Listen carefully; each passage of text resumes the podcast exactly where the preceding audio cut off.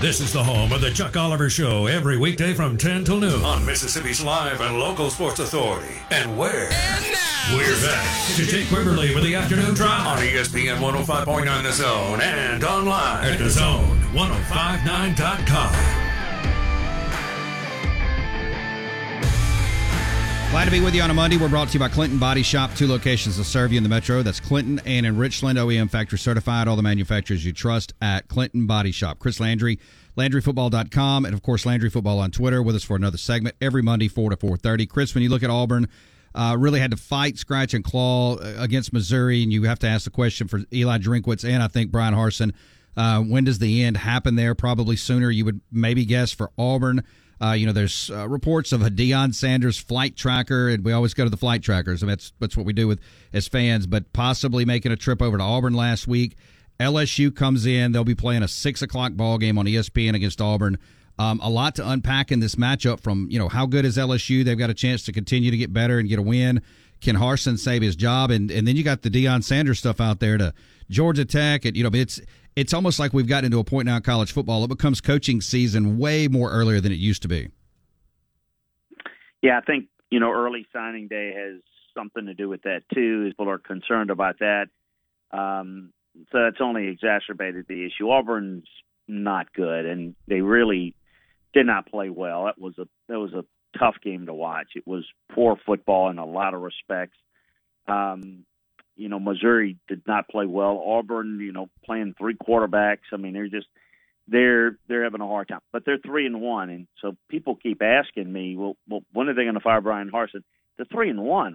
You, you want to want to him to call a press conference now and fire? I mean, that's coming. Okay, I mean, I think it's coming. It's it's going to come probably before the end of the year. I think we know that it is it's it's over there.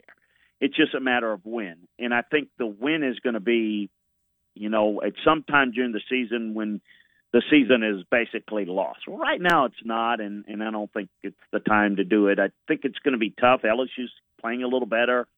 I know they didn't play a very good opponent, but I, but they're starting to get a feel for what they are and what they are not. Brian's doing a really good job, and and I just don't see where Auburn's uh, offense is going. Uh, that that's a real concern. As far as Deion, I there's a lot of hype on Deion. I'm not a big fan. I don't think he's a very good coach. I think he brings a lot of excitement, and I think he's doing a great job at Jackson State because he's been able to put together NIL deals, um, not through Jackson State, but on his own, and he's got far better talent in the SWAC. And I don't know how many people actually watch games, but I've seen him last year and this year get out coached with teams that have far less talent than he does. So I think other than create excitement and maybe if you go to a program that doesn't have NIL ability, Deion can market the heck out of any place, and he could probably put together something that maybe to shake up a program. I don't think he's a fit at Georgia Tech. He's not getting the Auburn job. I mean, n- none of those things are realistic. I think that's coming from from people that that are kind of over excited about Deion and the name and you know it's amazing how people say what a great job he's doing at Jackson State and I, you know I mean I, I think he's doing really good at getting money and getting marketing in there and getting a bright light shined on HBCUs. I think he's doing there good good job there. But as a coach, I think he'd be in over his head at a big time program. Let's shift to the NFL. While I got you for a little bit. Um, Mike McDaniel, what do you know about him? Uh, you likely know him. You know all these guys. Uh, you know, somebody had texted in in the first hour and said, "Hey, are we seeing now with Miami and the way that uh, he has Tua Tagovailoa play, and we'll see what happens with the injury, but to get the win, the way that they're playing offense now, that maybe he was the brains behind the 49ers offensive explosion a couple years ago." Oh, he's a part of it. I mean, Kyle Shanahan is is is really really good, and I think he's that has a lot to do with Mike's growth at that time with um, the Shanahans. You know, with Kyle and Kyle is Kyle's learned at an early age from Kubiak, and you know, obviously worked under his dad, Mike, um, Kyle's dad, that is.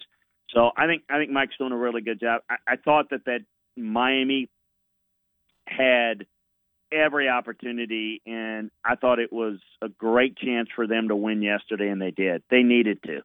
Uh, I looked at it, and I really, you know, I, I, I looked at the game over again this morning in detail because I watched it. I, it's I still think Buffalo's the better team. I just down four defensive starters. I, I still think Miami's good. I think they can make the playoffs as a wild card.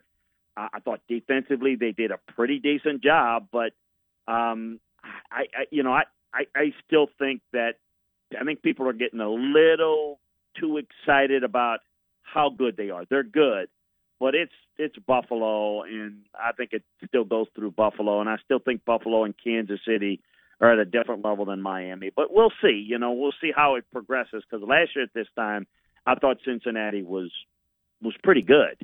I didn't think they were Super Bowl good, and they made it. So that's how I see it now. But the tape every week uh, teaches me more and more what I need to know. What about the NFC? You got Philadelphia at three and zero. Oh. We'll see what the Giants do with the Cowboys tonight at, two and zero. Oh. Uh, Minnesota, Green Bay at two and one. Just kind of going through the divisions here. Tampa Bay takes a, a tough loss yesterday, uh, 16-14. Rams at two and one. Uh, it looks like a very you know top to bottom NFC. At least three weeks in, it's it's a it's you know who knows who is the best team right now in the NFC. Yeah, it's kind of soft at the top, Dick. I mean, it's just who's going to make a run. I, will tell you through three weeks, the team that's looked the best is Philadelphia. They played the cleanest ball. They played really well. They let Detroit get back in the game week one, but they but they kind of had it put away, and they've just really you know dominated the last two weeks. Uh, Jalen Hurts is playing fantastic ball, better than I thought he would to this point. I want to see it continue.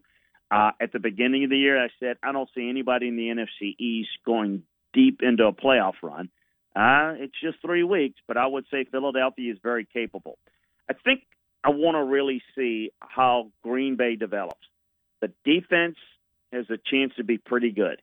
If they will stay committed to the running game and not, you know, have Aaron want to do things his way all the time, the the best chance for them is to run the football, let Aaron make plays uh, to complement that and, and allow their defense to have a chance because you know they can score points and Aaron can make fantastic throws, but can they advance in the playoffs? Well, they've fallen short for years. I think they need a better running game and a better defense. I think they have it.